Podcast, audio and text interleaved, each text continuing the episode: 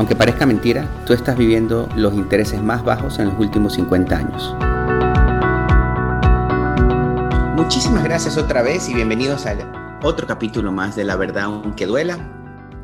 Y pues el día de hoy vamos a estar hablando de un tema, en realidad para mí todos los temas son especiales, pero este es algo que muchas personas me preguntan y me dicen si hoy es un buen tiempo para comprar una casa. Y de verdad que les puedo decir que ya casi estamos a 50 años donde los intereses han venido a la baja. Yo quiero darles un poquito de números reales basados en los intereses para todas las personas que piensan como una familia con la que estaba conversando el otro día y me decía, Kenneth, yo no compré una casa hace un año atrás porque sinceramente las casas están caras.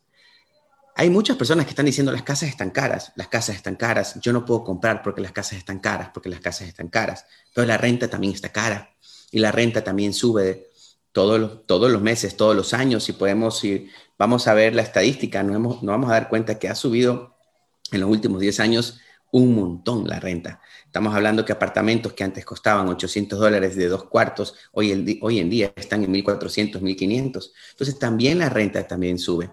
Les voy a decir algo, yo creo que a veces está como un mito, como me decía este, este señor, que no compré hace un año, yo lo precalifiqué, estaba completamente listo para comprar una casa, puso una oferta, se ganó la oferta y durante el proceso quiso cancelar, le dio miedo. Y yo entiendo, como a muchas personas que durante el proceso empiezan a hacerse preguntas si es que de realidad van a poder o no van a poder.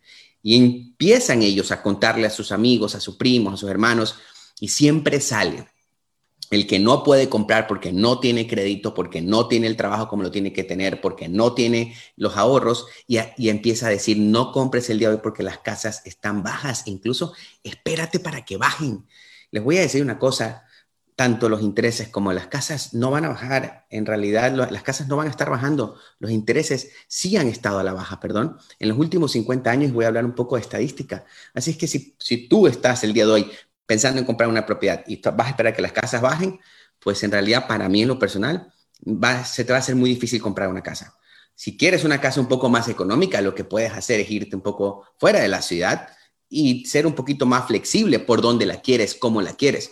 Es, claro que si estamos acostumbrados a pagar un apartamento en renta en un área donde en realidad eh, ya ha crecido mucho, alrededor las casas sí van a estar caras de donde tú vives tienes que ser un poco más flexible e irte a algo, a zonas un poco más fuera de la ciudad, donde puedas comprar algo un poco más económico si tú crees que las casas están caras.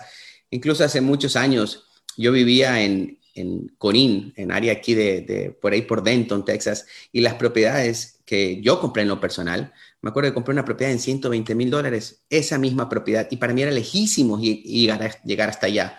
Esa misma propiedad el día de hoy está arriba de 200, casi 300 mil dólares. Entonces, las casas bajaron, van a bajar, están bajando. Pues la verdad, no. Los intereses llevan 50 años a, la baja en realidad y les voy a hablar con números reales. En el 1971 se registraba un interés aproximadamente del 7.29%. En el 1971 el 7.129%. Y esto va para las personas que están pensando si es un buen tiempo o si se esperan que las casas bajen e incluso que el interés también baje. Ok, los intereses el día de hoy están más bajos, de verdad, en toda la historia. Eh, y voy a hablar un poco de, como le dije, números, registro en 1971 aproximadamente al 7.29 y se registra que en 1981, yo no estaba en este negocio, pero en 1981 llegó a estar hasta el 18%, 18.6% del interés. Y ahí hay muchos que dicen, no, pero es que los intereses están altos, me voy a esperar. Yo creo que en realidad tú estás diciendo eso simplemente porque tienes miedo, porque en realidad crees que no está lo suficientemente ordenado para que tú puedas tener una casa. Y también yo entiendo que a veces lo piensan como un compromiso y más adelante vamos a hablar un poco de eso. Pero en realidad en el 1981, 18.6% fue lo que se registró en ese año, lo más alto que estuvo. De ahí en el 2002, que fue cuando yo recién empecé en todo esto, lo que es la parte de préstamos y, y, pues ayudar a las familias a que, puedan obtener una casa, empezar más o menos estaba en el 7.1 y sí, en muchas ocasiones yo cerré muchos préstamos al 7.5, 7%. La gente se súper emocionaba cuando estaba el interés al 6.8, 6.5, decía, claro, ahí sí está bajo. Entonces, ahí es donde yo les pregunto a ustedes, ¿qué es bajo y qué es alto? ¿Cuál es el número? Cuando una familia me dice que no espera que los intereses bajen, dime a cuánto tiene que estar el interés para que tú puedas comprar. Y en realidad básicamente lo que estoy diciendo, y, esto es, de esto se trata este programa, la verdad aunque duela, es, me quiero preguntarle es en realidad, ¿cuál es, ¿por qué está poniendo esa excusa? ¿Por qué pone la excusa del interés? El día de hoy los intereses ya se registra menos del 3%. Hay personas, familias que están cerrando al 2.1, 2.2, 2.5%. ¿Qué más bajo estás esperando para que tú puedas comprar una casa? Yo creo que me empezaría un poco más yo mismo a preguntar si yo estuviera en esa situación poniendo eso como excusa, si de verdad yo creo que puedo estar teniendo un desorden y simplemente pongo eso adelante para no poder enfrentar ese desorden. Pueden creer que antes la gente cerraba contentísima en el 1900, aproximadamente 90, el 10, 10, 11%, y usted se queja de que los intereses están altos o espera que bajen un poco más, ya que el día de hoy están menos del 3%. Pues aquí yo le voy a dar en realidad tres cosas que ustedes tienen que ver y tienen que analizar antes de querer comprar una casa y no le echen la culpa al valor de las propiedades, porque puede ser que usted no se esté dando cuenta y está perdiendo oportunidades de intereses bajos y que la, y de casa no quiero decir que está para comprar una casa económica, simplemente la casa es lo que está en el mercado el día de hoy, es lo que es. Así que le voy a dar tres razones y tres cosas que en realidad tienes que analizar. Y primero, tienes que analizar si de verdad tú estás preparado para comprar una casa. En realidad muchos no lo estamos. Y vuelvo y lo repito, empezamos, ponemos los precios de la casa y los intereses. Incluso ahí vamos diciéndole a nuestra familia, ya estamos calificados, pero nos vamos a esperar que las casas bajen de valor. Y eso es lo típico. Eh, lo veo en muchas familias que está todo listo, tienen su crédito listo, pero emocionalmente no lo están porque tienen miedo. En realidad, tienen miedo a, ese compromiso de comprar una propiedad. Y en realidad, ¿por qué? Porque es obvio, yo lo entiendo, eso lo vemos con muchas familias, que es un compromiso de 200 mil dólares y tienen que pagar 1.500 dólares, 1.600 dólares al mes y en realidad se enfocan en el valor de la propiedad se están enfocando en los 200 mil dólares. Eso es lo que se enfocan en ese compromiso. Pero en realidad el pago es básicamente lo mismo que lo que usted está pagando por renta.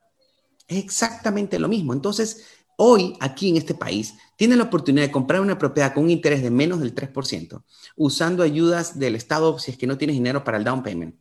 ¿Ok? Comprar una propiedad con un pago muy cómodo, muy parecido e incluso hasta menos del pago de la renta y ahí aún así te da miedo, claro, lo entiendo. Es porque solamente estamos pensando en el compromiso de los 200, 250 mil dólares. Así que tenemos que tener mucho cuidado en no caer en eso. Eh, segundo, ¿cuánto tiempo quieres vivir en la, en la propiedad? En realidad, eso tienes que entender. Una casa puede ser cara, según tú, o puede ser económica, dependiendo del tiempo que tú quieras vivir en ella.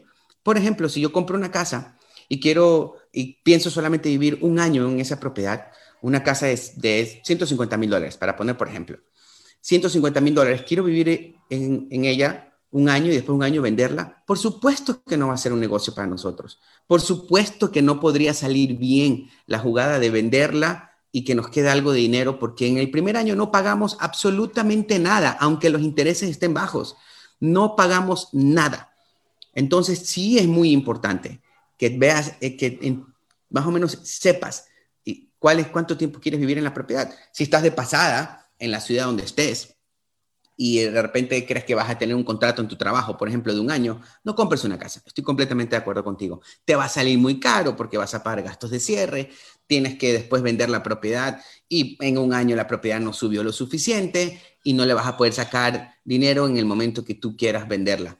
Claro que sí, yo te recomiendo que no lo compres si estás pensando en un año salirte, incluso en uno hasta, hasta dos años. Sí, hay muchas personas que dicen, pero en vez de rentar, compra la propiedad, en vez de rentar, compra una propiedad. Claro, pero en realidad tienes que ver los números. Es donde tienes que eh, escarbar un poco y ver los números a ver si te conviene. Así que es muy importante que lo tengas claro, porque si es que tú estás en una situación donde estás de pasada en una ciudad, no sabes cuánto tiempo vas a estar, probablemente para ti no es bueno comprar una casa el día de hoy no necesitas comprar una casa porque tienes que comprarla porque los intereses están bajos. Ojo con eso.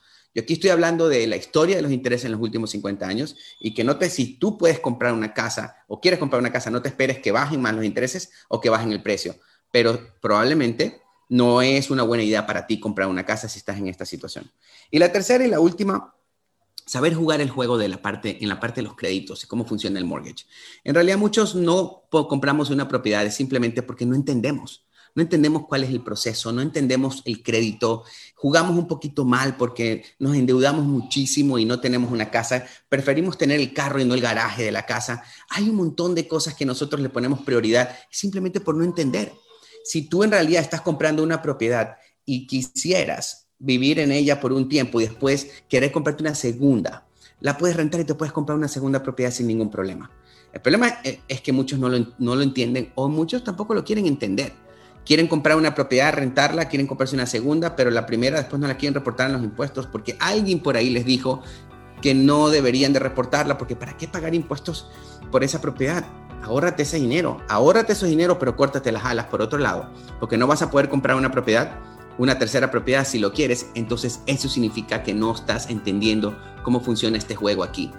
Puedes tener muchísimas propiedades y puedes tener mucho dinero ganando, ganando equity en las propiedades que tienes ahí. Puedes tener hasta nueve financiadas si sabes jugar el juego.